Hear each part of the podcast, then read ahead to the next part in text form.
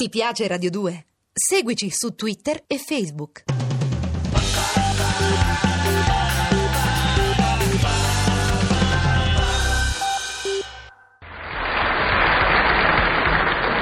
Buongiorno a tutti.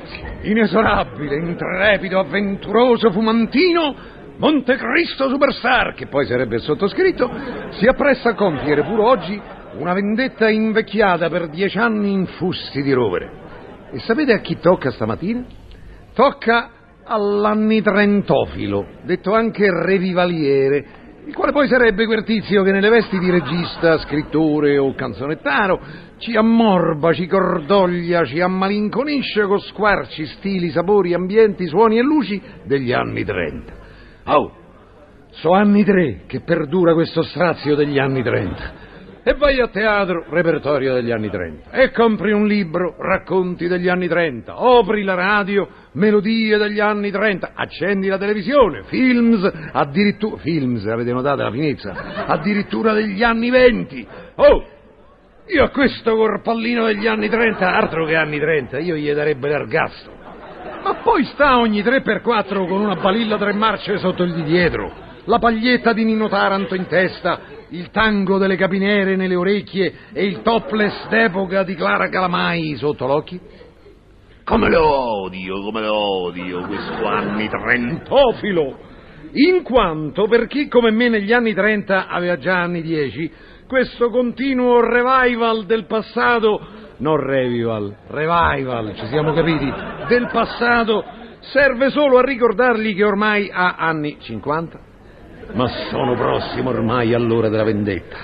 L'anni trentofilo è mio, diciamo così, ospite in uno dei miei castelli dove un celebre sce, scemo, no, scetate per guaglione, ma, ma quale scetate per guaglione, ma scenografo, ha provveduto a ristrutturare nei minimi particolari l'odiata ambientazione degli anni trenta. L'ospite dorme ignaro, ma ora suonerà la sveglia e andiamo a vedere come si sviluppa la cosa.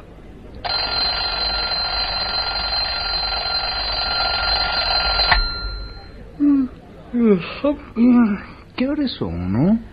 Le dieci e trenta, signore, le dieci e trenta del primo settembre millenovecentosettantaquattro. Allora presto, aprite la televisione, trasmettono in diretta l'incontro di Coppa Davis. Ma quale televisione, signore? Qui siamo negli anni trenta, al massimo apriamo la radio. Oh, ma, ma che razza di radio? Ma usi l'impianto stereofonico ad alta fedeltà e mi faccia ascoltare del buon jazz. Jazz, signore, ma voi non siete in voi. Voi chi? Voi. Ma, ma come voi se sono solo? Appunto, voi non siete in voi. Mi dia del lei. È proibito, ordine del partito. La Democrazia Cristiana. Silenzio! Ricordate, niente jazz, è roba demoplutocratica. Siamo negli anni trenta. Posso rallegrare la vostra mattinata con eh, Otello Boccacini, Michele Montanari o oh, il quartetto Cetra. Cavolo, presto, la colazione sandwich, cocktail e caffè corretto con cognac. Negli anni trenta. Perché? Perché intanto parole come sandwich e cocktail, come del resto ouverture e football, sono abolite.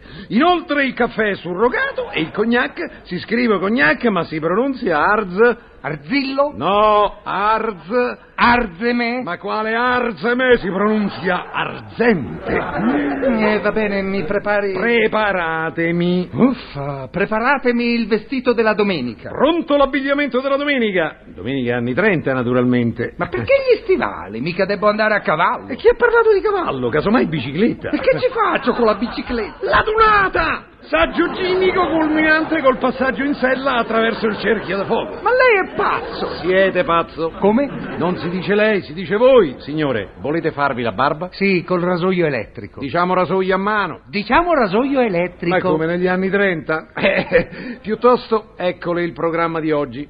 Ore undici, marcia e adunata.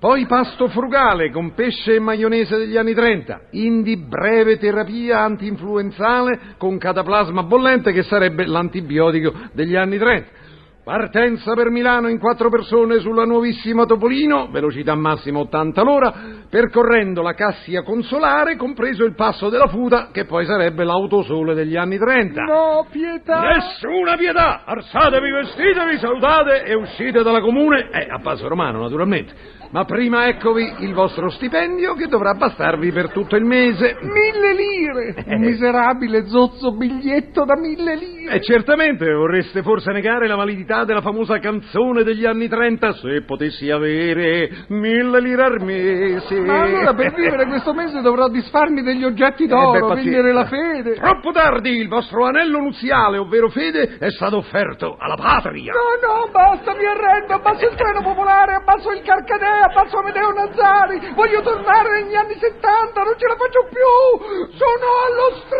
stremo. Me ne frego. Ma perché? Perché è il motto degli anni trenta. Ah, giustizia è fatta, la mia vendetta è compiuta. Ma mica mi fermo qua, no, perché a Monte Cristo Superstar dovete da sapere che non gli basta mai. Eh? Ah, volete sapere come Guarmente me darò da fa e chi sarà il nuovo personaggio da sdrenare? Niente! Il seguito alla prossima vendetta! Passo e chiudo lanciando al mio prossimo nemico questo classico sfottò alla Zanazzo. E chi quattro? E chi cinque? E chi sei?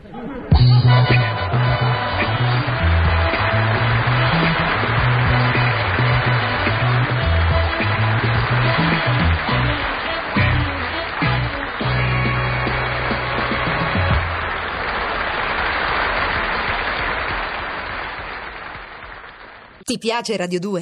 Seguici su Twitter e Facebook.